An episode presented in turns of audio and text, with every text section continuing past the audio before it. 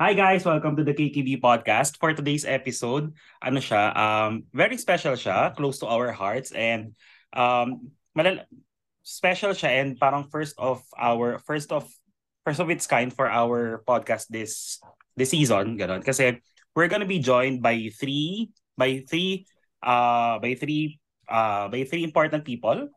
Hindi important sila. Parang kaka to. Huwag ka Oo. nga. Kilig. Pero tagal niyang inisip. And, kaya kami, and personally excited ako kasi hindi na naman kami magtatrabaho today. kasi yung topic na i-discuss namin ngayon is something na wala kaming idea and most likely wala kami magiging experience. So, uh, let me just welcome muna my two co-hosts, KB and Byron.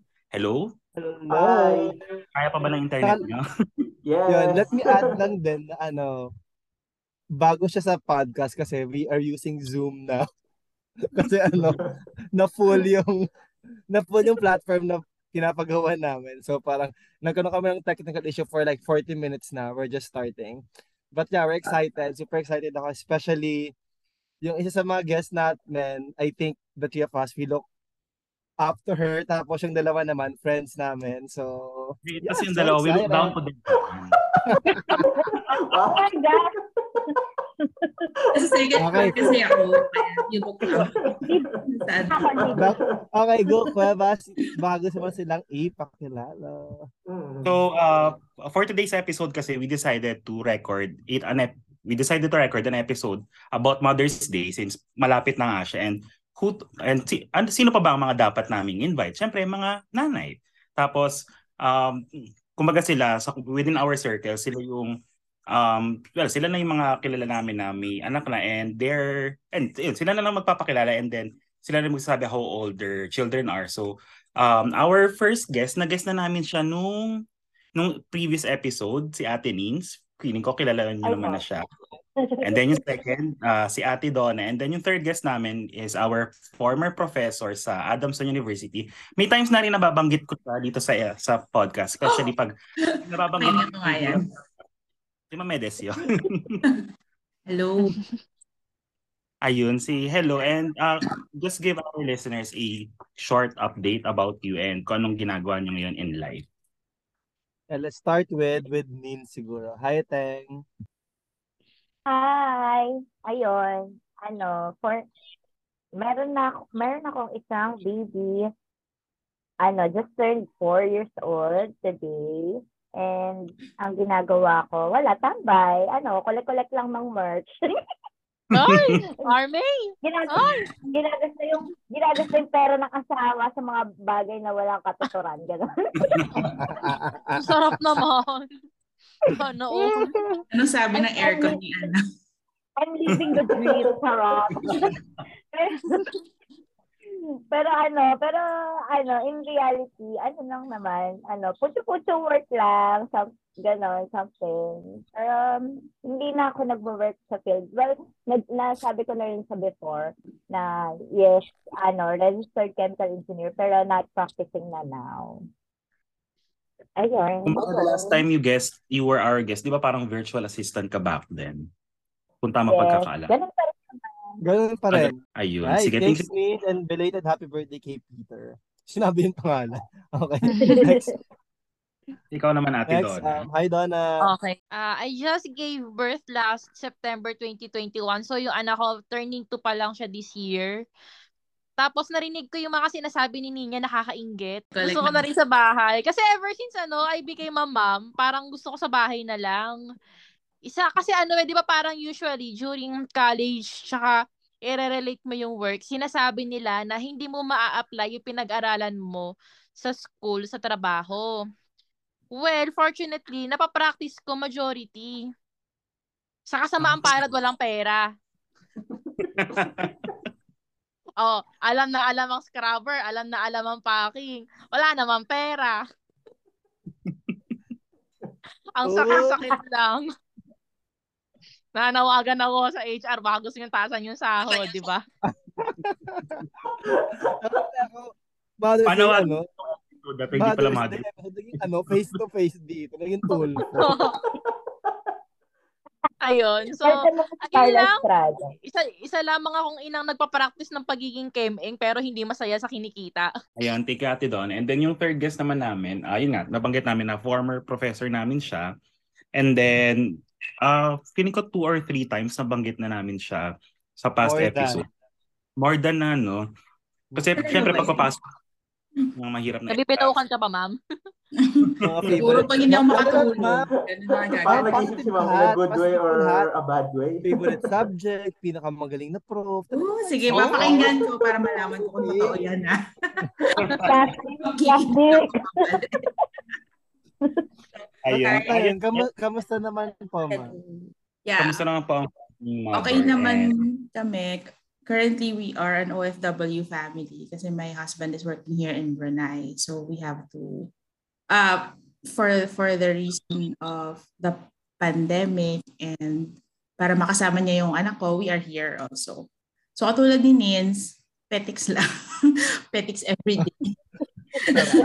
Hindi naman ako Okay, sana church kasi wala akong ganong hobby. Pero wala lang akong ganong hobby. Pero yun, uh, my son is five years old and we are homeschooling. So yun yung medyo pinagkakaabalahan ko ngayon. Tsaka I am also studying another course. So online. Ooh. Oo, ang sipag, ma'am. Oo, kasi walang Kasi mamedes. church ganon. So naghanap ako ng ibang ano, pagkakagastusan ng na. Oh. Ma'am, pautanong na lang kaya. What if? Ganon. Mama, baka gusto nyo kaming ampunin, ma'am. Paluwagan. Paluwagan lang nga pala. Paluwagan nga pala. Pero yun. So, yun. My son is five years old and yan. We are homeschool. He is in kinder. Homeschooling. Okay. Kinder to five years. Okay. Uh, uh, appropriate age naman. So, ayun.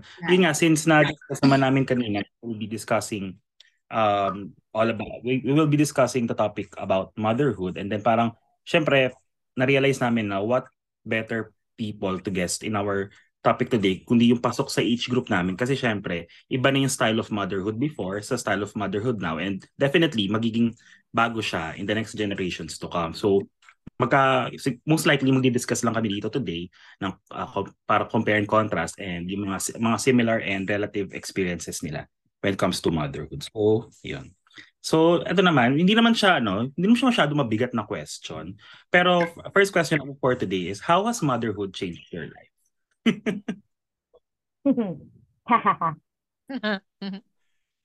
Ikaw, Ate Sige naman. would you share? Ay, ako, ako muna eh, no? Well, ah unang-una, it changed me physically. kasi, kasi nung, nung kabataan ko, siguro mga 40, 42 kilograms lang ako. Nung, nung nag, nagkaanak na ako, ano na ako, ah, wag na nating alamin, pero mga 60 plus. Kaya, ano, parang, o yun, yun talaga yung, ano, makik- nakikita kong, ano, pi- pinakamalaking effect niya sa akin talaga. Yung, ano, sa pangangatawan. Yung pangangatawan. Pero, syempre, emotionally rin, parang forever na ata akong may anxiety. Kasi parang, nung simula nung nagkaanak ako, iniisip ko, hala, ngayon pa lang na bata to, nag-aalala na ako dito. Pa- Paano kaya hanggang paglaki na ito, nag-aalala pa rin ako. Kaya parang iniisip ko, yung parang yung span ng life ni Pete na nandito ako. Parang yun din yung time na mag-aalala ako sa kanya. So, yeah, parang parang in the future, parang ngayon pa lang anxious na ako. Kaya parang, ah, ayun, yun lang. Dati naman wala naman akong, akala ko mag-aanak lang, pero may kasama palang emotional baggage. Hindi ka ba na orient hipag? Kaya nga eh, sabi ko pagagawa ko ng basketball team. Nung, nung, nung, nanganak, nung nanganak na ako ng isa, ay, ay, ay isa lang pala. Ayoko na magdagdag. Bowling lang. Just na lang pala, ate. Yes. oo. Mag-ano na, mag-aalaga ng maraming aso. Kumbaga, Pero grabe. Pero no? yung anak na ang ay, go, go, go, go. Grabe, Ayan. na na-stun ako doon sinabi ni Nino na parang, oo nga, no, parang your parents, not just mother, will always be worried About kung okay you. ka man or not. Parang grabe, wake up call siya sa akin. Thanks, thanks. How about you, Donna? Ano yung mga changes sa Naku, sa'yo? grabe.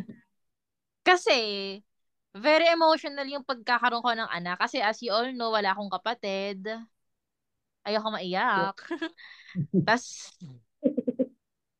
ayoko managawa iyak. Isipin ko na lang yung Paris para di ako maiyak. So, isip ko na lang wala akong pera. Which is wala naman talaga.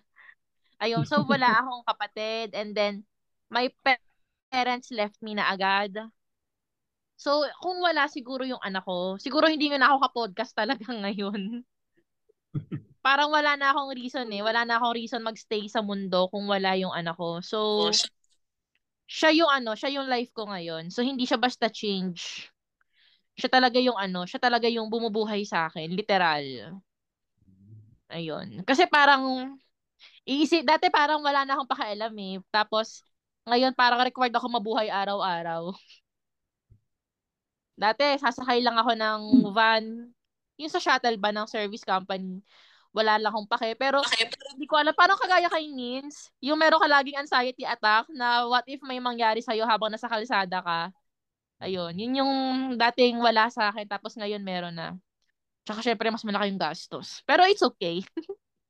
True yan. Kumbaga nakaka ng newfound purpose in life. Kumbaga dati, Oo, ano, wala talaga dati. As in, sakto-sakto, si mama namatay ng December. Buntis ako January. Mm, okay. Tapos yung birthday niya, pinaghalong birthday ni mama tsaka papa. Ang galing, di ba? Share ko lang. Yes, talaga. Yung month tsaka date, pinaghalo ng parents ko. Di ba? So baka ako talaga yung ampon. Yeah, siyang remembrance. Baka siya yung ano, anak sa heaven. Kumbaga siya yung nagbabantay dati up above, tapos pum- bumaba when when you needed it the most. Parang Mm, gano'n. Parang ano, para siyang anak ng magulang ko sa heaven. Nung umakyat si mama, ah, nagpadala agad dito. Fertile agad. Oy, pero ano, yung yung line na sinabi ni Ate doon, na parang iba siya kapag narinig mo siya dun sa mga taong hindi mo kilala. Iba siya kapag kaya narinig mo siya dun galing sa tao na parang you've known for a long time. Alam mo yun, na parang may idea ka kung ano yung uh, kilalagay niya sa buhay, parang alam mo yung personality niya. Hindi kagaya, hindi siya kagaya yung kapag narinig mo lang sa random mom na in-interview sa TV or for a vlog. Di ba? Parang it hits home kapag ano, kapag narinig mo siya sa talagang ano. Kasi may isa rin akong friend na ano, na yan din yung sinabi niya. Parang uh, may may mga similarities sa sinabi niya Ate Donna. Ayun nga, parang ramdam ko yung yung sinasabi nila na nabubuhay sila talaga para dun sa ano, para dun sa anak nila. Hmm. So true. Ayun. Huwag tayo malungkot. Ate Donna, may iba na ako konti. Yung kung Ah. saan kita nakita dati, dun ka pa rin ba? Saan ba ako nakita dati? Somewhere Laguna. Ay, iba na. Iba na, Ah, okay. Sige, okay na yan. Oo. okay na yan. okay, na, na-segue lang ako. Ayun. Ayun. Sige. Thank you, Ate Donna. Kayo naman po, ma'am. Um, yun nga, same question lang din po na parang from, kumbaga, from being single, how, or from being single, then married, uh, then becoming a mom, how has your life changed dun sa stages na yun of your life? Um, sobrang laki ng change niya kasi yun nga, nakilala niyo ako na nagtuturo ako, 'di ba? So, nung time na tinuturuan ko kayo, akala ko talaga hindi ako mag-aasawa. Parang ready na nun maging ano, yung matandang dalaga na. na Naalala ko si Bogart. May Bogart pa, ma'am. O, di ba? so, hanggang mga ganun-ganun na lang ako. Si Bogart. Parang talaga dati, ganun na lang. Tsaka I really parang enjoyed teaching. But um, if you ask me if I can do something for free, it's teaching talaga. Like, it, Oh. parang I found something na I can do and earn a little money. Little lang. Kasi hindi naman talaga siya maganda. Hindi naman siya talaga, mal- hindi man talaga malaki ang sweldo ng mga mga instructors katulad ko. Siguro kung nasa magandang school ka talaga na ano. Pero for us, parang it's more of really the doing it because we want to do it. Diba? Parang ganun. Because we, lo- we really love doing it. So, nung time na nag na nag nabuntis na ako, nagtuturo pa ako noon. Tapos sabi ko, oh, pagka, yung parang sabi ni Nins na, pagkatas kong mga anak, babalik ako agad. Ganun-ganun pa ako, tapang pa, di ba? Hindi pa. so, kailangan pala, or I don't know, siguro parang nung naging nanay na ako, na-realize ko din yung weight of being a parent. I agree with what Nin said na once you're a parent, you, you won't stop kahit yung anak mo matanda na, may pamilya na siya. You're a parent, you're always a parent. So, it's it's a responsibility that's lifelong. So, kung kung yun yun siguro sa akin kaya parang ang sakit minsan makapanood, makabasa ng mga napabayaang mga anak kasi parang at any point I believe you shouldn't do that kung parent ka. Kahit na malaki ng anak mo or hindi ka na physically you still have that responsibility. So, ayun, parang, tsaka nag-agree din ako kay Donna na minsan siya na lang din yung bumubuhay sa'yo. Yung may, alam mong may tao na pag hindi ka bumangon, walang mangyayari sa kanya. So, babangon ka. Parang ganyan. Kasi wala naman kaming kasambahay. Eh. It's just us. So, sobrang laki ng change. Parang hindi ko na-expect na na I would be a stay-at-home mom for this long. Kasi people were saying, oh, pag, pagdating na three, pwede ka nang magtrabaho, ganyan. Pero pagdating uh-huh. three, parang pa, noong time natin siguro lang, pandemic pa. Pandemic pa. Old siya, so hindi pa pwede rin. Tapos, I realized na I wanted to homeschool him because of because of him because I think it what it it fits him the best. So ganon, parang pag nanay ka pala um lagi kang mag-a-adjust. Parang walang panahong hindi ka mag-a-adjust sa kanya. So, sa akin, katulad din ng sinabi ni Nins, gusto ko sana nun mas marami pa sa isa. Pero nung na-realize ko na yung responsibility niya dumadami, parang hindi ko na kaya. Kasi parang eventually I would also want something for myself. Like I want to go back to work kahit na part-time lang, ganyan. To have balance din. So, malaki yung change yun, yun siguro to sum up. Sobrang laki nung pagbabago na up up and down din yung, yung um, positive and negative in the sense na when na-realize ko din lahat ng mga kailangan kong baguhin sa sarili ko. So I healed from past maybe experiences that have hurt me for the future then. And negative din kasi parang ang hirap niya i-balance for me. So, ayun, yeah just like everything, you take the good with the bad. So, ganun siya. So, yan na. Kumbaga yun, siguro, ay, thank you po ma'am. Thank you po ma'am. Tapos, sisigundaan ko lang din yung sinabi ni Kibi na parang it's different listening to some to some random person in the internet pero it's diff and and it's parang may personal parang kasi may personal connection or may personal touch when it's from someone na parang you've known nga for a uh, for a significant number of time. Syempre parang kumbaga ba, bata technically bata pa tayong lahat nung nung una tayo nagkadaupang pala di ba sa university na parang parang mga inosente pa, mga alam mo parang mga go with the flow kind of people pa tayo no. Tapos parang ngayon, eh, especially with the three of you na may additional responsibilities na on your end, the perspective shifts, the point of view changes, and then parang everything na every decision that you'll make from from the moment na parang uh, you gave birth is uh, directly affecting your child, parang directly or indirectly affecting your child moving forward na. Parang ganun. Parang additional ano talaga siya. Parang additional responsibility and syempre na, na hindi na so, na med, na mabigat din kasi syempre hindi mo na lang buhay yung maapektuhan eh. Buhay na rin niya moving forward.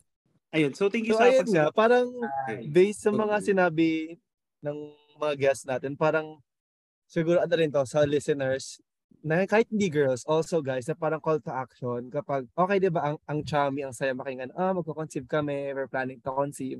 Pero parang at the end of the day, parang ang dami parang dapat i-consider, like physical, nag-note sa kayo yung mga sinabi niya, physical changes, financial implication ng decision na yon tsaka yun nga, kasi overall, parang sa case ni Mamedes, career, parang medyo na side, hindi naman na side track, parang choice niya naman yon pero that's also one of the things that you should be considering. Sobrang daming factor, sobrang daming layers na hindi talaga i-plan.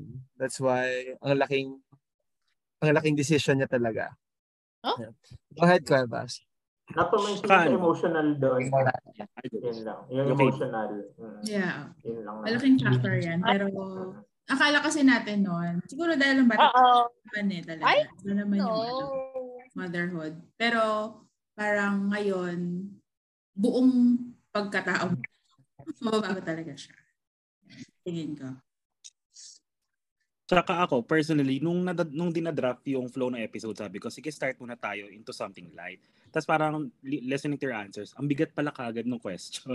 Pero inisip ko, wala rin namang mas ah, mas parang bagay na introduction to the topic than uh, dun sa question. Dahil doon, another naman bigat na question na. so, um, can you describe your parang mother's way of raising you and compare it to your way of raising your children. And given na relatively bata pa yung mga babies nyo, pero syempre, siguro nakapuha na kayo ng one or two ways on how you were raised before. Parang gano'n. Just so, parang, Mhm. parang yung uh, kasi, difference ng pag-raise before their generation and our generation now. Ayun, Ate Donna, ikaw, gusto, ah, gusto mong ikaw muna mauna dun sa question on how you were raised before, comparing it to how you're raising your child now. Kumbaga, compare and contrast lang. And what Ako are the things that you medyo pattern kasi yung style na ni mama sa style ko kay Hyde. Pero, ang gusto ko maging difference balang araw when it comes to ano, when it comes to adulthood, yung pag nagkamali siya, hindi ko siya masyadong ibe-burden. We all make Ah. mistakes and kapag kasi may mistake tapos hindi okay ang pagpapakorek sa'yo ng parents, parang maradala mo siya eh.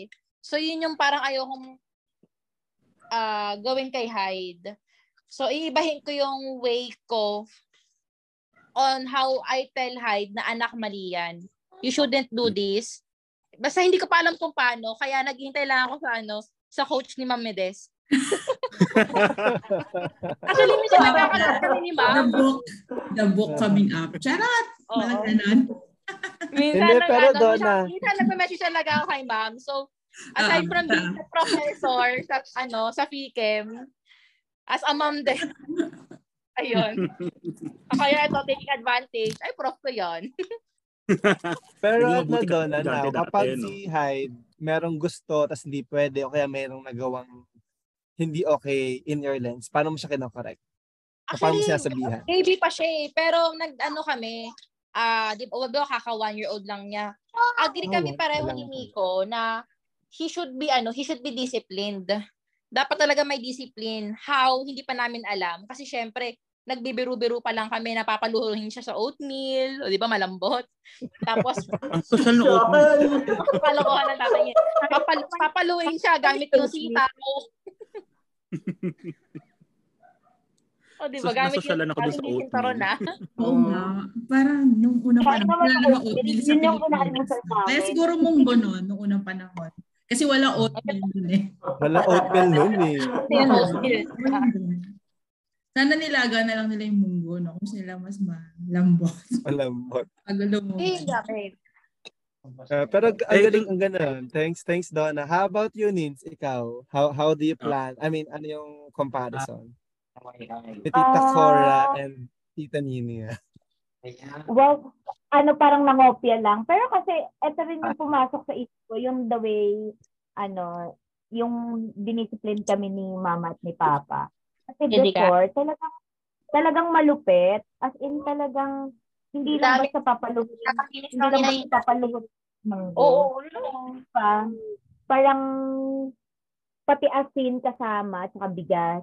So, hindi ka lang matulog ng tanghali. Like, nung, nung malaki na ako, na-realize ko, dapat nga natutulog tayo lahat ng tanghali.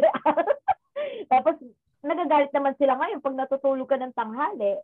Eh, pero yung dati, as in talaga, pati, pati yung pamamalo, yung hindi ka lang matulog, tapos o ka na-extend yung panonood mo ng TV, papaluin ka na. So talagang, di ba, parang ang lupit-lupit nyo naman. So parang ganun. So parang sa akin, parang hindi hindi ganun siguro na ano na yun talagang papaluhurit luluhod ka pa sa mga kung ano kasi baka ma, kasi sa panahon ngayon mas child abuse ka na ngayon pero ano ayun parang yung the way i-discipline siguro lighter than that. Kasi parang medyo traumatizing yung ganun sa, um, ganun sa lupit na pagpapa pagpapadisip ko. So, ano lang ngayon, luhod na lang sa iodized salt kasi mas mas sino yun, no? Pit. pero, pero yun, ateng, ano, nakita ko kasi, like, kaya, kaya kayong parents, kaya kayong parents mo, kaya kayong mga kapatid mo, so parang na-feel ko naman na gano'n. Pero kapag nagkakamali si Pit na yun, parang mo siya kinakorek. Ano, ewan ko, minsan na mom guilt din ako kasi nasisigawan ko siya. Yun naman, hindi ko mapigilan talaga na ano, wow, pala sigaw. pala sigaw yan. Pero yun, na parang, ano, na parang, wait lang, ano ba? Teka lang ha, magpapatay ako ng video kasi baby please daw sa naninindet. Baka maging, ano, maging live, ano, live show tong, ano, recording ni ma'am. Pero ayun, anong tawag dito?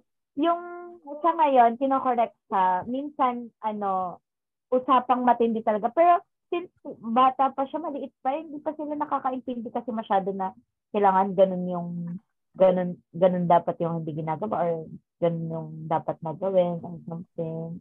So, ano, actually struggle sa akin yung mag kasi ano, walang, walang disiplina yun. Pero yun, na parang ano, na parang nagbabasa-basa ako ng mga books na dapat ano, soft learning and hard learning is balance dapat. Parang, ano, kahit yung hindi kagaya ng ginagawa sa atin before na talagang malupitang, ano, malupitang pamamalo at ano, punishment para lang matuto tayo. Siguro ngayon hindi na ganun. Kumbaga, you're still learning the ropes din kasi since relatively, Oo. Oo, pero yung yung yung daan na papunta sa violence na kagaya nung na-experience natin before. Hindi na siguro ganoon. Mm. Yes. Kumbaga, kumbaga kasi tayo, alam natin yung long long-term effects. Well, syempre kasi 30 plus na tayo dito. Alam na natin na parang what kumbaga on the way on how we were disciplined probably two two decades ago, two decades ago, meron pa rin siyang small, albeit small effect ngayon. So, may long-term effects na nakikita na natin and hopefully the cycle ends na or parang ganun. So yun. So kayo po, kayo naman po ma'am, uh, any any take on yun nga, the the mothership the motherhood style before uh, as compared to your style right now? Ah, totally iba talaga. Nag-agree ako sa kanilang dalawa kasi uh, we uh, I think it's circumstantial kasi how we parent. Kumbaga, before, if you can imagine, parang if you're a middle class family, ah uh, yung tipong hindi kayo talaga mayamang mayaman, it's usually a two family. So, you can imagine how busy our parents were, 'di ba? Hindi naman ganoon ka convenient yung buhay noon. Ah, uh, baka yung sasakyan, hindi naman lahat may sasakyan. So, 'di ba, parang minsan pag uwi nila ng bahay, pagod na, tapos ang dami iniisip. The mental load of survival is very heavy. Ngayon kasi, katulad ni Nins, na may merch collection, diba? Tayong maraming, uh, hindi na lahat ng, ng pamilya kailangan to income family. So ako kasi I come from a four, parang four children family. So apat kami. Tapos my parents both had to work. My youngest sister is a special child. Tapos there were a lot of things going on in the family. So, ibang-iba. Ngayon, isa lang anak ko, hindi ako nagtatrabaho, wala kaming katulong. Nung, nung ako yung bata, yaya talaga yung nagbabantay sa amin. Tapos nagpumapasok ako ng school. So ngayon yung anak ko homeschool siya. So ibang-iba, dynamics pa lang, like physically, ibang-iba na yung nangyayari in the family. So siguro what I learned, no, parang uh, I I believe kasi yung nangyari sa kanila before, how they parented, we can learn a lot from it. Diba? Ang dami na ring studies ngayon, ang daming social media information that you could digest as a parent. And it's not easy ah, kasi ako, what I usually do is, after a, after a day of being a mother, kasama na dun yung nag-aruga ka, sumigaw ka, nagalit ka, ka, pumasok sa kwarto, nagmura ka, galit na galit ka sa buhay mo. ine-evaluate ko kung ako nagkamali. Baka meron akong kailangan gawin. So parang what I learned is how I parent is actually because of me. Because of of him. Parang pag nagagalit ako, ano yung dahilan? Tatlo lang yan. Inaantok ako, nagugutom ako, or I have something in my mind. So, nung nalaman ko yon alam ko na kung paano siya i-control.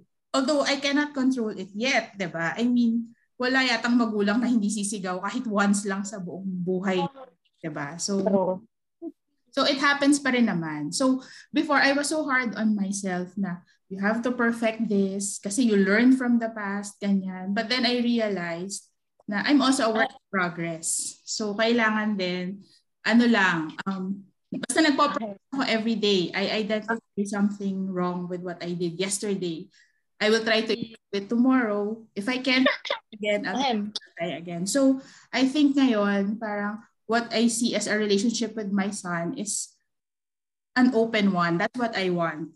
No? So, yung sinasabi ni Donna na ayaw niyang pagalitan talaga tsaka ni Nins, yung sobrang galit or corporal punishment, that's really a good way to to have an open relationship with the children, ba? Parang gano'n. Na, ang wish ko sana, pag lumaki siya, lahat, ang una niyang iisipin pag may problema siya, kami, nalalapitan niya. Hindi kaibigan, hindi hindi ibang tao, hindi ibang tao sa internet na possibly um, masamang tao, 'di ba? Parang ganoon. So, yun siguro, parang um, may, ano siya eh, parang uh, ironically, you do it every day, but you have to look at the bigger picture na what you're doing right now na small steps will help you in your relationship pag lumaki na yung anak nyo, parang ganyan. Parang it's building. Hindi pwedeng pagdating niya ng 18, ide-demand mo sa kanya, maging close tayo, parang ganon. Walang ganon. Hindi mo yun pwedeng hingin sa kanya kung hindi mo binigay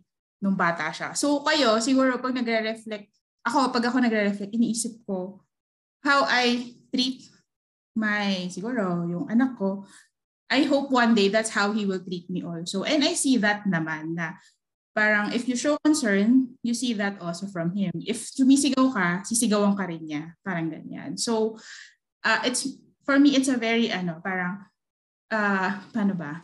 It, it, it heals me in a way. It makes me a better person to be a parent. So, um, I'm not saying the parenting of my parents are bad or mali. It's just what they know. Kasi before, wala namang social media eh. 'Di ba? Walang books, walang self-help books, wala namang manual ang parenting. So how they parent is just how they were parented. So kung pinapalo sila, mamamalo din sila. So ganun talaga siya. So ngayon tayo ng mga millennial parents, we have that parang luxury to to digest more information. Yun lang, it's too parang um, overwhelming at times. Pero I think as a parent, you will find, ewan ko, I, I, I, Donna will and Nins will agree with me na pag nagbabasa ka, makikita mo yung magre-resonate sa'yo eh. Na, ah, ito, gusto ko tong gawin. Reflect to sa, sa ano ko, sa principles ko as a, as a parent. Parang gano'n. And then, you continue to, ano, parang parenting is dynamic. Hindi pwedeng, nasabi, nagawa mo na to, titigil ka na. Bukas baka bago yung kailangan niya sa'yo. Bukas iba na yung kailangan niya. Yun nga eh. So, pagdating na 18, iba na naman yung needs niya. So, iba na naman yung parenting mo. Parang gano'n. Kaya it goes on and on. Yun. Pero for me, it should be dynamic. Um, siguro yun. Parang, tsaka ano, tsaka I'm not afraid. Siguro ito yung difference ko from the previous generation. I am not afraid to say sorry. Mali ako anak, sorry. Parang ganon. Let's Mm, yeah. start from the beginning. Parang ganon. I will rephrase what I told you because it's so harsh. Ganyan. So, I am sorry. So, ngayon, pag narinig ko nagsorry yung anak ko, ano sa akin yon Parang affirmation sa akin na narinig niya kasi sa akin yan eh. So, parang hindi siya mag-sorry. So, sa akin, parang ano yon it's a small win which I think will go far. Parang ganon. So, ayun. And actually, yun nga po yung next question ko. Like, alam ko wala to sa flow, pero Sure. um, ano yung metric if I mean for lack of a better term, ano yung metric natin ng suc- successful ba yung parenting natin Parenting, or not? Like what So- what are the if hindi matik mga indicators? Um, for me. I will start with saying, pinoftelling, the joke lang. I will start with na there is no one parenting style that fits all families. Okay, so sometimes, iba-iba tayo ng family dynamics eh. Pwedeng, pwedeng, yun nga, solo parent ka. So, you should have more grace for yourself if you're a solo parent because you're working and then you are taking care of your child. If you're a stay-at-home mom, wala kang me time, you have to also have grace for yourself. Iba-iba siya. So, pag working ka, iba rin siya. So, sa akin siguro, ang metrics lang is what you see in your child is what he or she has copied from you.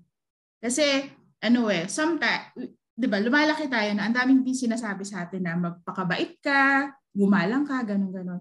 Pero pag hindi siya namomodel sa bata, kahit anong sabi mo sa kanya, hindi niya gagawin yun.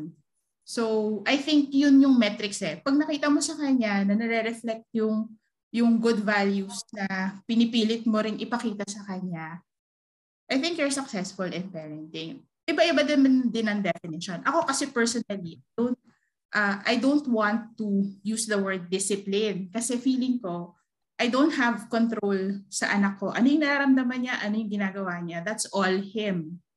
What I can just do is influence him to think wisely So that's very broad and general. But I give him the freedom to be himself. Parang ganyan. So that's my metrics. If I see if I see him na um, he is doing better. Kunyari, before na ano siya, uh, namamalo siya, tapos nawala yon Siguro dahil napakita mo sa kanya hindi maganda yon or na-explain mo sa kanya hmm. ayos. Tapos na-model mo rin na hindi ka namamalo or hindi ka nananakit, ganyan. So, Nice. And I'm not saying it's the formula eh. There's no formula. It's you go you go by you go parang day by day and analyze yourself. Am I doing this right? And that's always the question. Siguro kang pagtanong, am I doing this right? Tsaka may, parang may napanood akong series na parang sabi nung, sa Orange, Orange is the New Black ata to, parang sabi ng isang character doon na parang, you won't really know, you will just know kapag nangyari na kapag nangyari yon you'll know that you're successful and you're not successful. For example, kay, sa case ng kay Ma'am Medes, kapag may nagawa siyang mali tapos di nag-sorry yung son niya, malaman niya parang, ah, hindi siya nag-sorry. It's sad. Pero pag nalaman niya, pag narinig niya mag, nag-sorry siya, he, she'll know na parang, ah, small win yun. So, parang sobrang tricky rin. Oo. So, ako, pag nakita Kasi it's real life situation. Hindi ko pwede kasi yeah. sabihin sa kanya lagi na mag-sorry ka. Ganon. Parang, you have to model it lang talaga na pag nagkamali siya, pag nagkamali ka, ikaw din magsusorry. Something like that. So, yeah. Yun. Actually, para sa akin yung indicator, yung indicator lang. Oh, ito copy-paste ko sa amin kay Ma'am Medes kasi nakakahiya naman. Pero ayun, parang para sa akin, ang pinaka-indicator na ano, na tama naman yung pag-parent, pag, pagiging parent ko or yung parenting process pag hindi naging criminal si Peter pag laki. Ayun. ang layo ng ano mo, ang taas ng upper limit mo. Oh. Anything na below it, pwede na yan. Madali, outlier. Madali akong, madali akong Pero alam mo yun, na parang, na parang pagka, ano, hindi siya lumaking Well, yung psych, pagiging psycho naman talaga is parang makikita mo na yun agad eh. Pero pagka lumaki siyang ano, yung hindi, hindi naman siya hindi masama ugali. Pero ano, ano kulit naman nito nalalaglag din sa Parang pag lumaki siyang hindi, hindi, yung iniisip yung welfare ng iba, yung ganon. Yung pagka ganon, ganon siya mag-isip na parang kind siya to other people. I think that will be my ano one of my proudest moment as mom. Pero ang tagal pa nang hihintayin mo yun, no? As compared kay pero yung pagiging criminal Huwag naman siya maging criminal bata pala. Huwag mo na maigi. ang taas talaga ng upper limit mo. Kaya nga. Eh. Ayan, Bakit kanya-kanya tayong ano dito? Tama naman, di ba? Tama rin naman. Ikaw ate, Tama anong, ano, na. Anong metrics mo sa when it comes to parenthood? Um, sa ngayon, kasi very young pa si Hyde, masaya na kami ni Miko na Ang sweet niya kasi, yung parang sinasabi ni Mami Des, what you see, ay what you show sa bata, yun talaga yung makukuha niya. So very ano, very nakakatuwa na ganito si Hyde. Pero ngayon ko lang na-realize na kailangan ko pala ng indicator once he reached his adulthood. So siguro makukuha ko yung indicator na yon yung pinaka-limit ko. Syempre hindi yung magiging criminal. hindi yung Siguro ano, pag kaya niya yung sarili niya, pag hindi niya, pag nakuha niya yung level na gusto namin i-imply sa kanya ni Miko na hanggat maaari, be independent na wala kang maaapakang tao, na wala kang bibigyan ng responsibilidad, na hanggat maaari sarili mo is kaya mo. Kasi even nung first birthday ni Hyde, yun talaga yung wish ko sa kanya, yung kayanin niya yung sarili niya. Eh. Na talagang be a strong, independent person for the ano, for the self. Kasi, oo, kasi parang, di ba syempre, kagaya nga na sinabi ko kanina, maaga ako iniwan ng parents ko siguro si mama, parang ano, nung nawala siya, hindi siya hirap. Mama ka dyan. Nanay ako. mama. Siguro si mama, hindi siya hirap. Naiwan ako kasi alam niya kaya niya. Kay, kasi alam niya na kaya ko. So yun yung gusto kong ano, yun yung gusto kong maging kay Hyde na kaya niya rin yung sarili niya, 'di ba? Be financially stable, Hyde. Ayun. siya mag-engineer, gano'n ano, ano, engineer? Hindi, oh. Pero yun. I- pag ano, mamaya parang... IPM mo ako kung paano maging VA, ha? Ay, hindi kasi nung akin, ang ano, ang ginawa ko parang ano, nung nalaman ko pa lang na ano na buntis na ako kay Pete.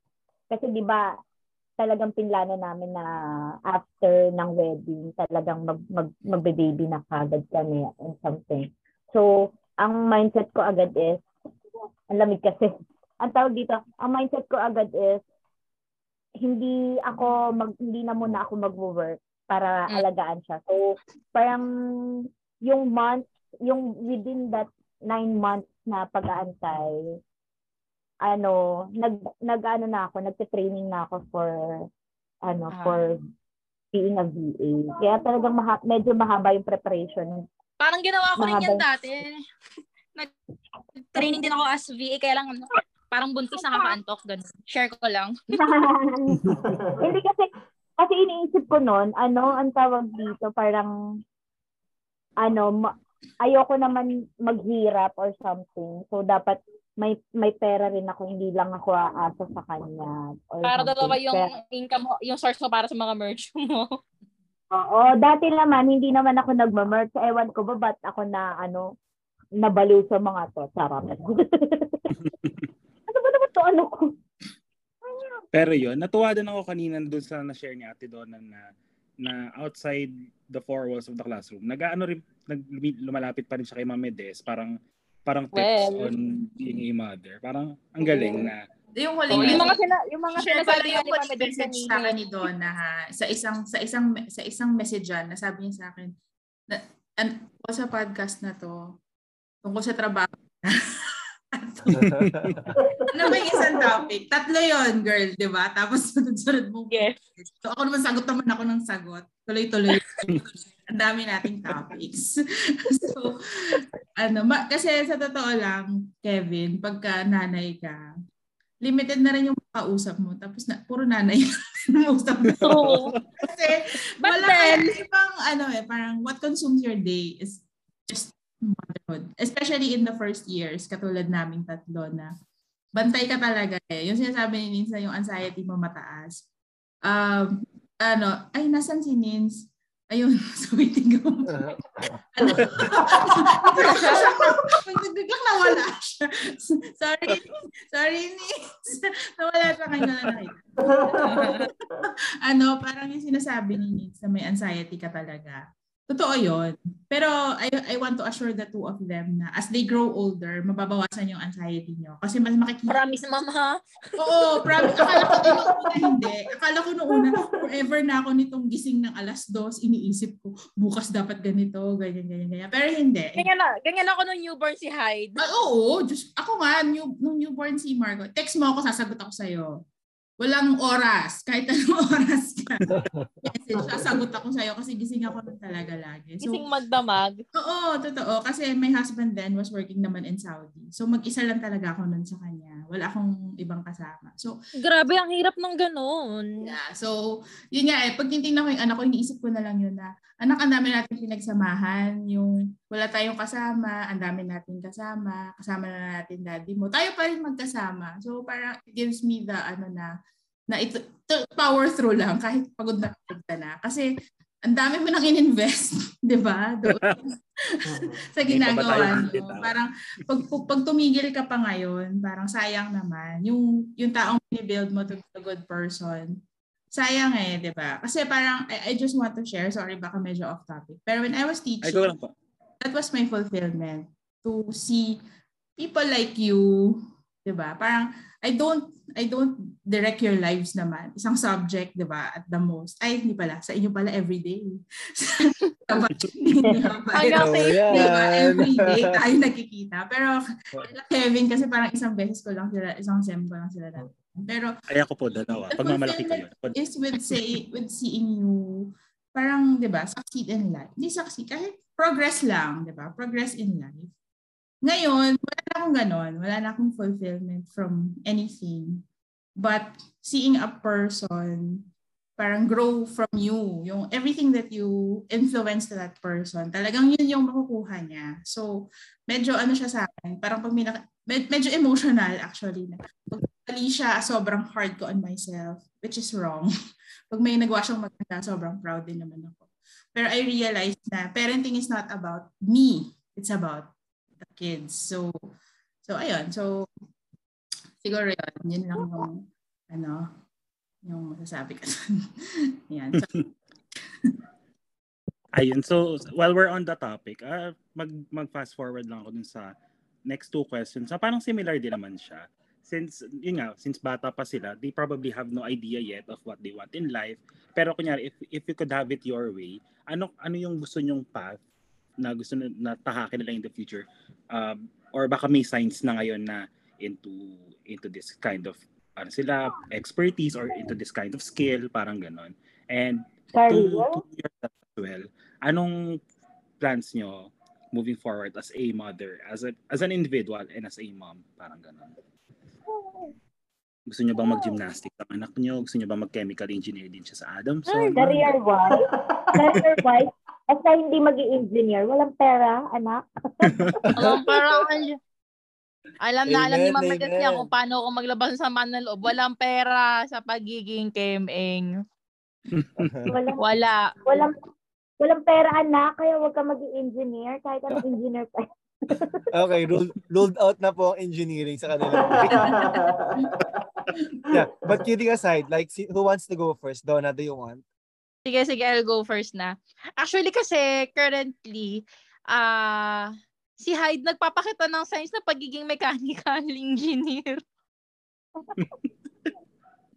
so, ex nga eh, di ba? Sa ayaw niya. Ate bata pa si Hyde. Okay. Marami pa yan. Ang hilig niya sa bearing. At saka he knows how to fix things na at a very young age. Nakakagulat. Yung truck niya na toy, may pinost ako na picture, yung mekaniko si tatay, and then siya si Sirani ko. Si, tanggal yung gulok, alam niya kung paano ibalik. Like, hindi niya naman nakita kung paano masira.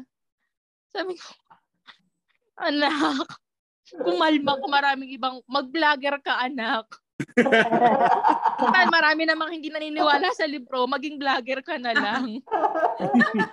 Alam niyo yan.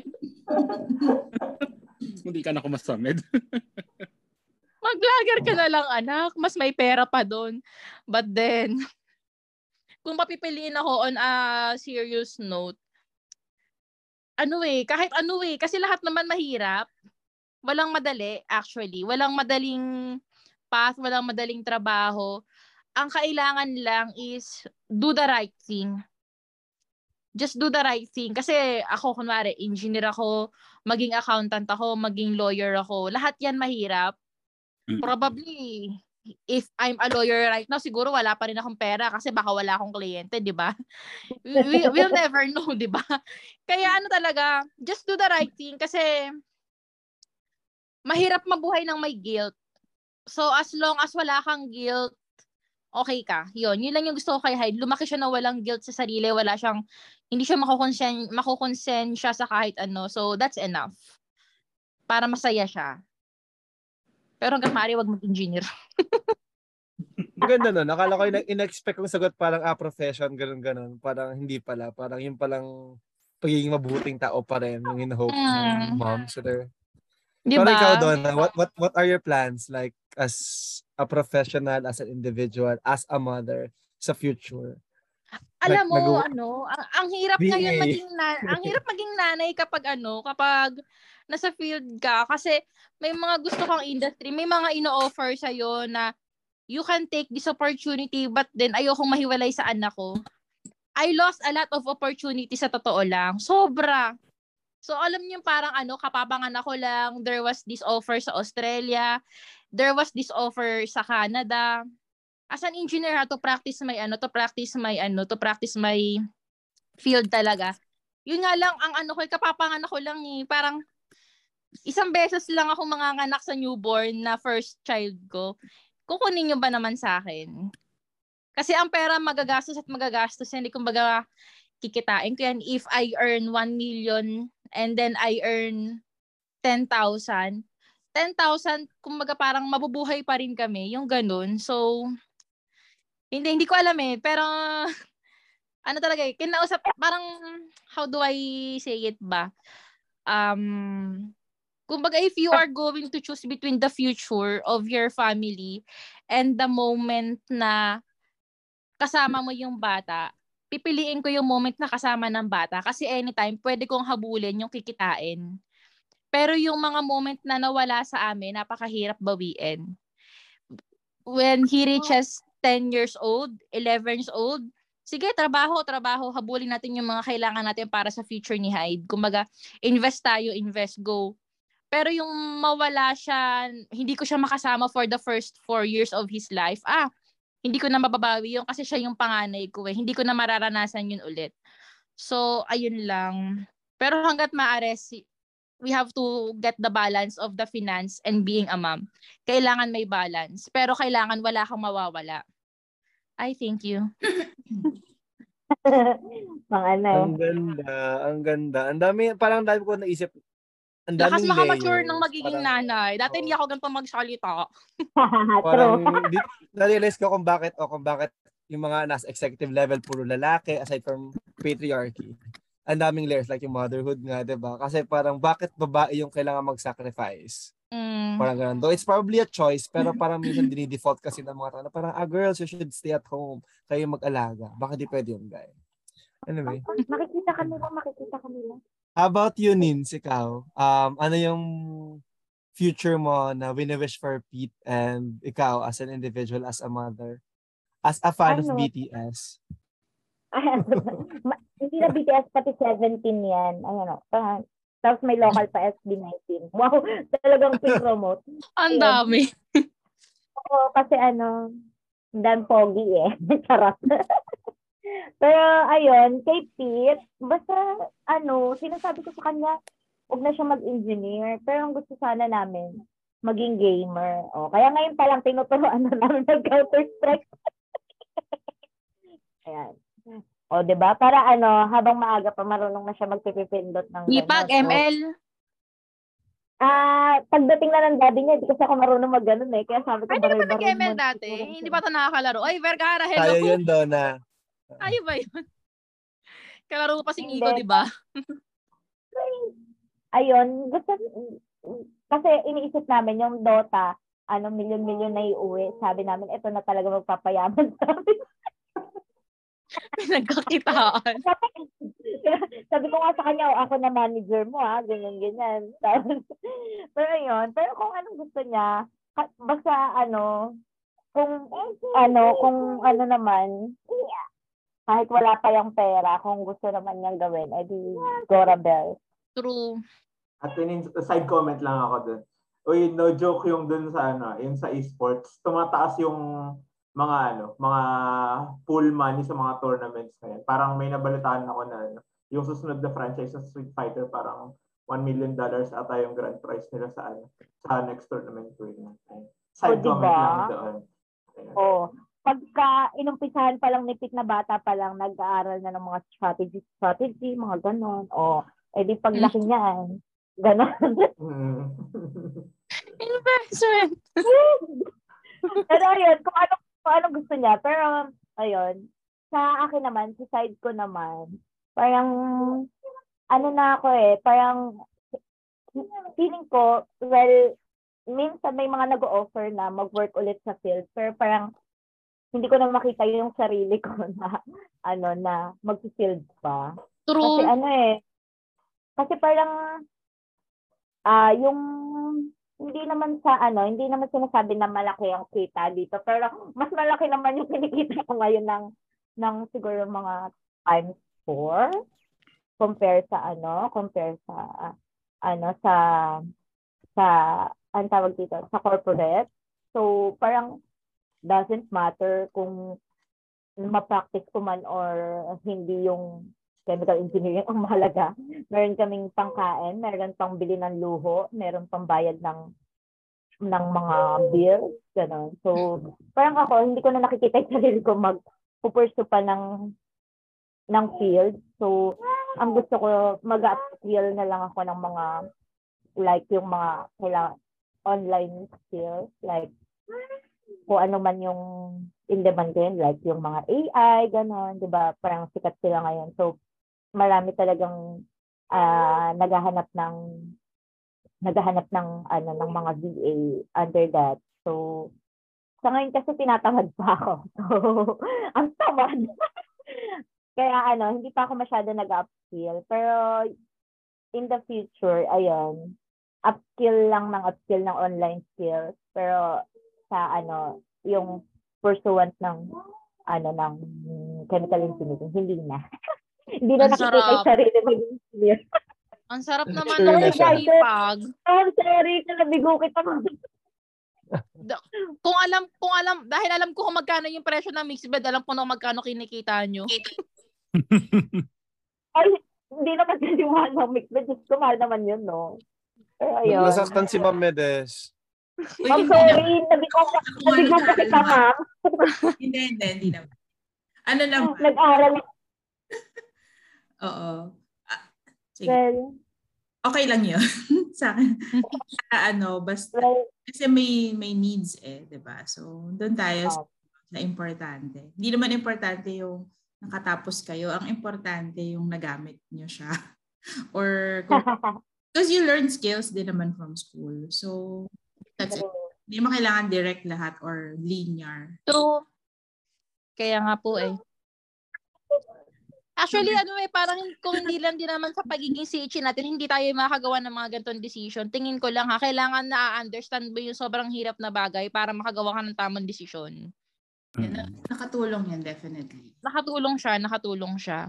Sa kasamaang palad, nakatulong siya sa akin, tapos pinapractice ko siya, tapos maliit yung kinikita ko talaga. Sedimentation, amor. Ang lalim. Galit na galit. Ayun, sige. Ayun, kayo naman po, ma'am. Ah, ano naman po yung ah, answer niyo dun sa pla- ah, parang dreams for ah, for your child and for yourself then in the future? Ah, dreams. Dreams ko par actually wala akong specific na gustong maging profession niya, no. Parang um siguro I've I've changed in a lot of ways na rin sa perspective na ah, work is not the end of the things that we do. Parang ganun, parang ah, so ako ang mas dream ko sa kanya actually magkaroon siya ng dreams. Yun lang. May sarili siyang pangarap.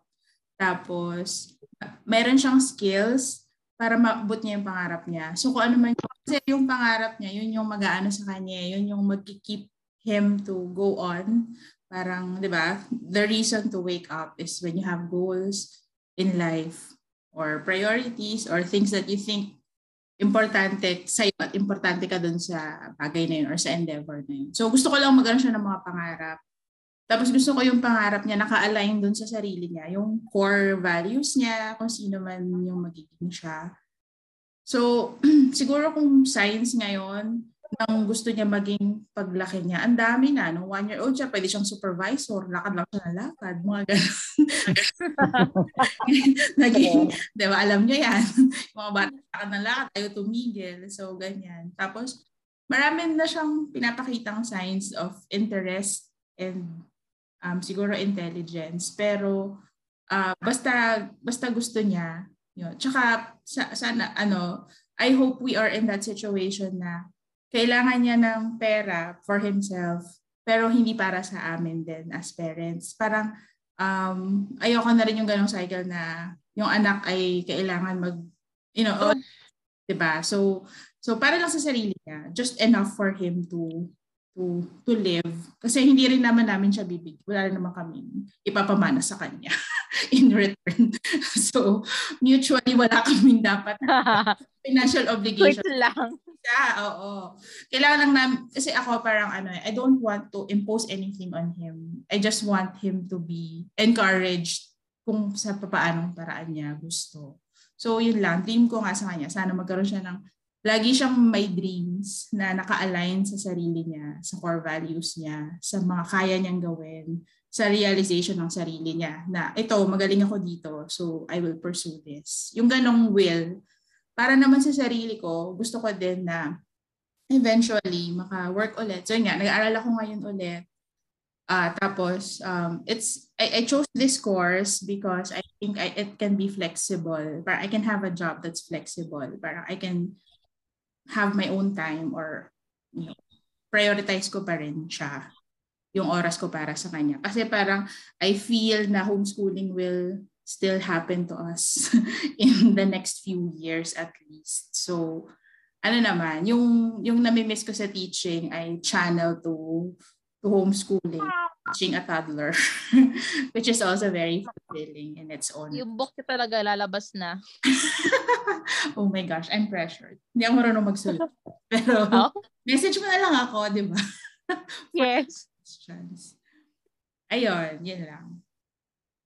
Ayun. So, ayun, thank you sa, ano, sa pagsagot sa aming mga question. And I guess we have reached the end of the discussion for today. Pero before we say uh, goodbye muna, and before we thank our guests, any last words muna from the three of you to uh, to future moms out there, to expecting moms, uh, anong masasabi niyo sa kanila to, so to, to somehow prepare them? Kasi syempre there's no, wala naman talagang warm-up exercises or wala naman talagang crash course on being a mom. Just anything you want to say to them para lang to help them mentally pre- mentally emotionally prepare them for what's in store uh, when it comes to motherhood.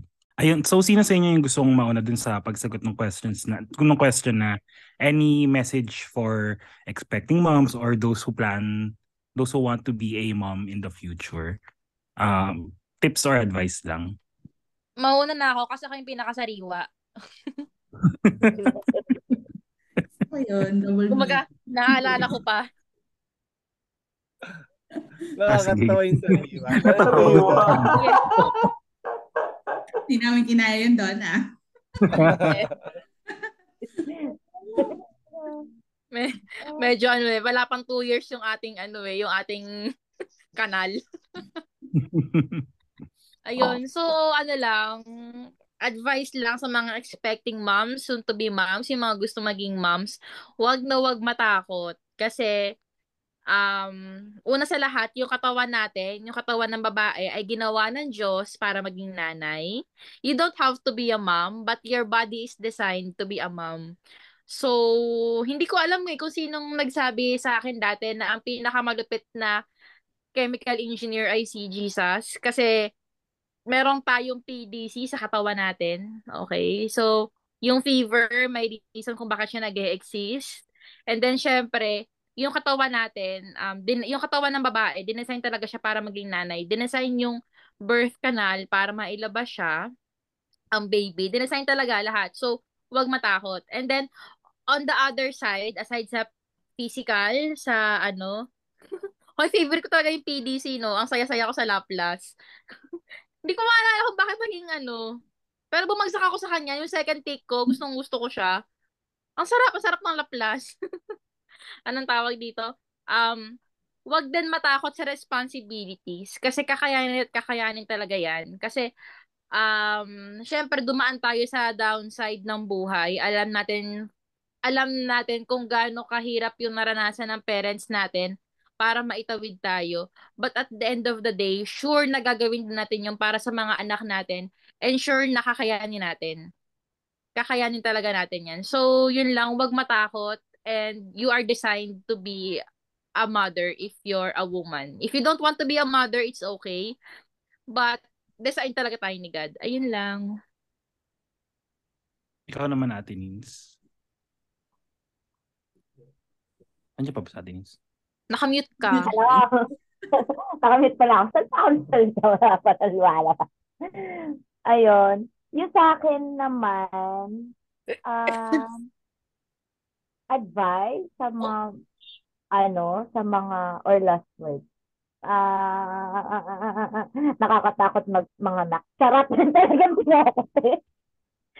Actually, isa yun sa mga, siguro kung magkakaroon man ako ng pagkakataon na, ano, na na mabuntis ulit or something. Parang gusto ko i-skip yung panganganak. Parang okay lang sa akin mabuntis pero yung panganganak parang parang gusto kong ipas. pero hindi naman siya nan- nananakot or something. Pero kasi ano, it will ano talaga, it will alter you physically, mentally, and kung ano man. Talagang yun yun yung ano eh, yun yung parang sa ngayon, pag iniisip ko, well, semi-fresh, semi-fresh na lang, iniisip ko na manganganak ulit, na ano, parang, mm, next time na lang siguro. parang ganon. So, ano, parang, yeah, tama yung sinabi ni Donna na huwag matakot kasi kaya naman. Pero at the same time, be prepared. Pero wala naman talagang, ano, wala naman talagang totally prepared. Ano lang, semi semi prepared lang. Yung yung mindset lang baga na ano, na kaya mo kakayanin mo and kaya mo, parang ganon. Na parang ano, yes, mahirap, pero walang hindi kaya sa mga ano, sa mga nagsasaga and sa mga may goals, parang ganun. So, kung ang goal mo is to have, to really have a family, parang kakayanin. And kaya naman talaga kasi marami nang nakagawa eh, parang ganun. So, ayun. Hindi ako makapag-isip makapag-isip ng marami kasi as naman eh. ayun. Parang ako, ang lesson learned ko kay Pete, parang I'm willing to to sacrifice everything. Kahit career man yan or ano, or yung life sa ano, life sa sa city, di ba kasi since tulipat nga kami sa province, so talagang ano, yung malayo sa friends, malayo sa family and all, talagang okay lang sa akin i-sacrifice yun. Basta makasama ko siya and ano, and parang, ayun nga, na parang gusto, parang minsan iniisip nila yung, yung bata, yung clingy sa sa nanay, pero totoo, minsan yung nanay ang clingy sa anak. Kaya ano, ako, parang, ano, ako talaga clingy talaga kay Tim. Parang, iniisip ko pa nga lang na mag school siya, parang, ayoko pa, ayoko pa siya mag-school kasi ibig sabihin, malalayo siya for a few hours sa akin, parang ganun. Pero feeling ko, sabi nga ni Ma'am Nedes, parang magbabago at magbabago yan and all. Parang sa ngayon, sige, enjoy muna na palagi magkasama, every every hour, every minute. Parang ganun. So, ayun, masaya. Actually, ang saya magkaroon ng anak. Yung, yung responsibility, ano, syempre kasama na yun doon. And yung anxiety. Pero yung pagkakaroon ng anak na palagi kang may mabubuli, sarap. palagi kang may maloloko, may may may katawanan ka na, na, na may kasama ka. Kasi ah, kan, kan, yung daddy niya rin nasa, nasa ibang bansa. So, talagang literally, kami lang talaga magkasama. So, ayun. Pero ko, kung ano na pupulot na ito. Ang saya- masaya magka-baby. Pero yun lang, mabigat yung responsibilities. Kaya be prepared on that. Ayun. Ayun. Kaya Tini, kayo naman po, Ma'am Edith, um, any any tips or last words for those na expecting moms or those who plan to be plan to have a family in the future po? Ready na ba kayo? 30 minutes to. Hindi, joke lang. Sige, Wow, ano ba to? Para sa podcast niyo. Eh, Gusto ko lang mag-share ng may sina meron ko nakausap na parang sinasabi ko sa kanya na sana tinatanong niya ako noon kung nagsisisi ba ako na naging nanay ako. Tapos sabi ko, siguro hindi naman totally. Kung hindi, sana mas naging handa ako. So tinanong niya ako, paano mo nalaman na kailangan mo mas maging handa? Sabi ko, kasi nakikita ko yung sarili ko ngayon na parang I need a lot of things pala to improve on myself before I became a mom. So sabi niya, hindi mo malalaman na kailangan mo pala maging handa kung hindi mo na kung hindi mo nakasama yung anak mo. So the bottom line is you'll really never know if you are ready to be a mom or not. It's not parang you will get the answer pag nandun ka na sa sitwasyon na yon which you know time is irreversible you can't go back to ibalik mo siya sa chan mo, di ba? Tapos, tsaka ka mag-prepare, ganyan. Wala naman tayong rewind button. So, siguro what I can tell to parents are, it you'll never be prepared like, you know, on hand. But you have to be prepared to adjust. So that's what you can do talaga. When when you when the kids are there na, that's when you will adjust. Ano yung kailangan kong gawin? Nasaan ako ngayon? Ano yung mga mga bagay na hindi ko pa alam gawin? kailangan malaman ko siya or mag-observe. So, isa pa yun sa advice ko, observe your child when, when, when the child is there na. Observe and adjust kung anong kailangan niya from you. Tapos, meron din akong isa, meron pa rin sinabi yung kausap ko sa akin na sabi niya parang wala namang magulang na perfect. So, kahit anong gawin mo na sinulat mo lahat ng gusto mong gawin, kinary out mo yon there will always be something na hindi gusto ng anak mo na ginawa mo. Or you know you cannot control it. So the bottom line is you cannot control what your child will feel towards you what your child will feel every day you know. You, you cannot control his emotions. You can only make sure that he or she is is safe in a secure environment with the basic needs so if you're trying to be a perfect parent you're up for failure. so don't do that. You know, you have to be gentle with yourself. You have to understand you have your own issues. Nobody has zero issues in life. We all have felt slighted, diba? In any way, from our families, from our friends, from the people around us, from school, from a stranger.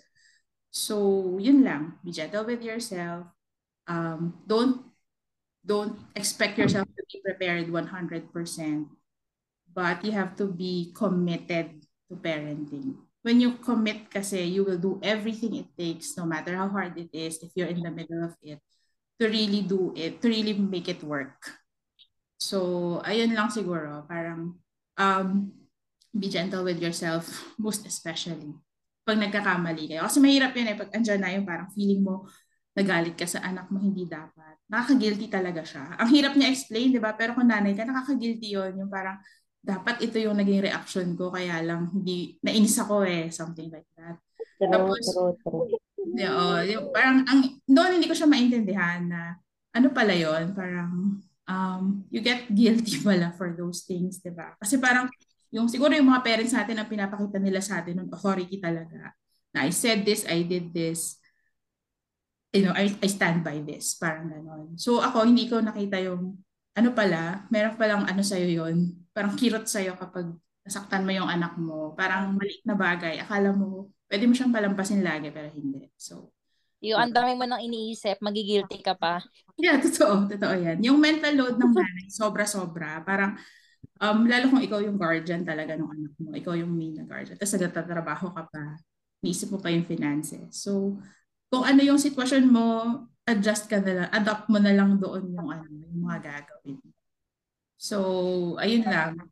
Um, all all the best sa mga gustong maging kasi you need all the parang even the, the dads ha if you if you decide kung daddy kayo kayong tatlo kung, kung daddy kayo and you decide to be the guardian of your kids um you will change definitely yung utak talaga nagbabago siya if you become a guardian kasi nagkakaroon ka ng extra responsibility so ayun lang Grabe. Yeah. Thanks po. And yeah, noted. Noted. Ayun. Grabe yun. Thank you. Gra Akala ko itong episode coming in, I thought that this episode, man, nga, parang Kala ko light lang. lang. Kasi, ano, we know you. Kasi, we know that, na, yun nga, on the, pag magkakasama tayo, funny, ganyan, masaya. Pero grabe, sobrang eye-opener niya sa akin.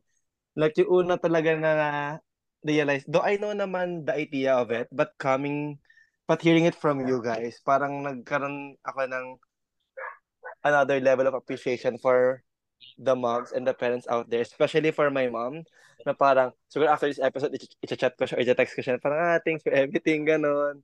So, ayun, so, yun lang. Tapos, nakakatuwa na na-touch base kanina yung the children shouldn't be like your insurance kasi we had an episode about it.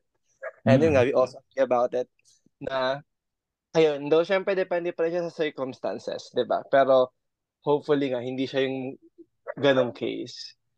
And yeah, lastly siguro sa akin, parang ano, a mother and a children or child relationship is just a normal relationship din naman. Parang you should, syempre pag bata pa sila, they won't understand it. Pero pag tanda na nila, like now, di ba tayo, may mga moms pa tayo, parang you will realize pala yung mga ginagawa ng mga moms mo ang moms natin is really for us, not for them. So, yun nga, habang may chance pa, I guess, yun nga, habang may chance pa, since Mother Day, Mother's Day special, parang habang may chance pa para express mo lang yung gratitude mo and love to your parents, di ba? Kasi it's, it, it's really, sabi nyo nga, a life-changing decision na mag-conceive and mag mag-alaga ng children dito sa mundo, especially now with this economy, with what's happening.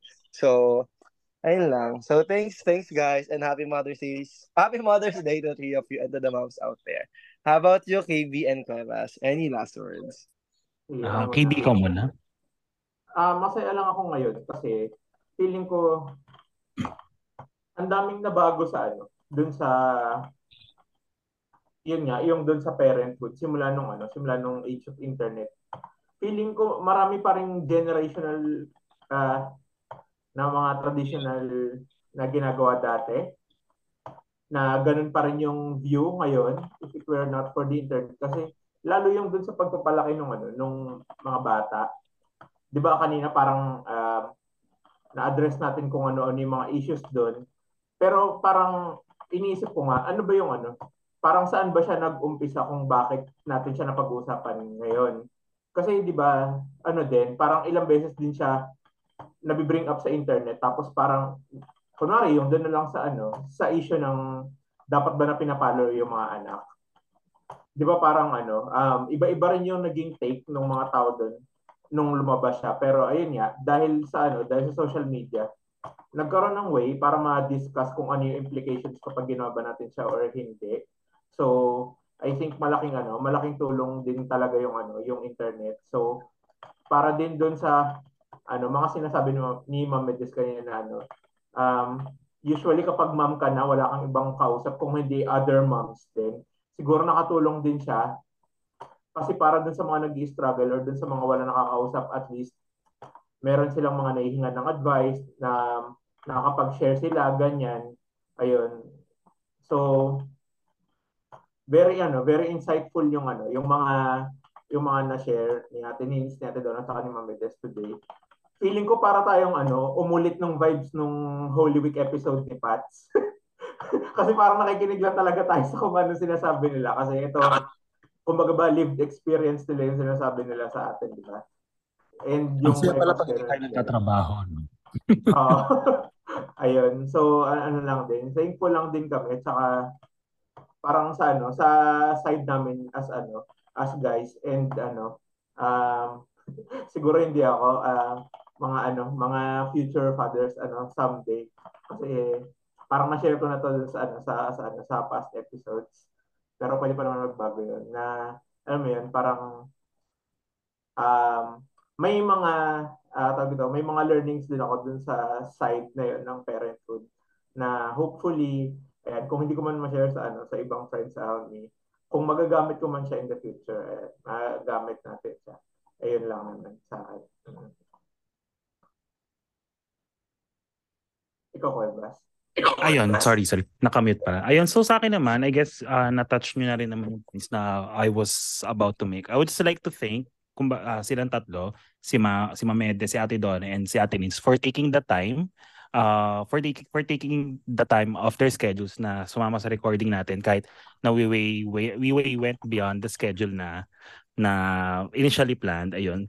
Thanks for sharing your insights kasi uh, kumbaga ibang point of view yung uh, yung nabigay nyo dito sa episode namin, point of view of a mom, point of view of a, sabihin na, I guess pwede natin sabihin na millennial mom, ganun. Kasi we were raised differently. I, we were raised by different generations and comparing and listening to your stories just verified the fact, verified, hindi naman fact, verified yung nangyayari ngayon na there is a shift na sa change of parenthood and hopefully this becomes a shift to the better kasi uh, kumbaga may, may mga generational trauma na kailangan baguhin and I think we are wait well based on your uh, stories I think we are a step towards the right direction and I hope it continues to the next generations as well. Ayun. Um hindi ko bigla parang sa sobrang ano sobrang lalim and sobrang tagal na episode parang hindi ko na sure kung paano natin ito matatap paano to i-close.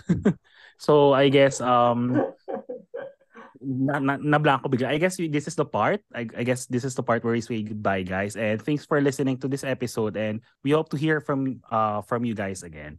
Bye, guys. Thank you. Bye, bye. Happy Mother's Day sa mga Happy Mother's Day. Thank you. Mama. Antayin namin yung podcast. share namin ni Miko sa Facebook. Thank you. Thank you. Bye.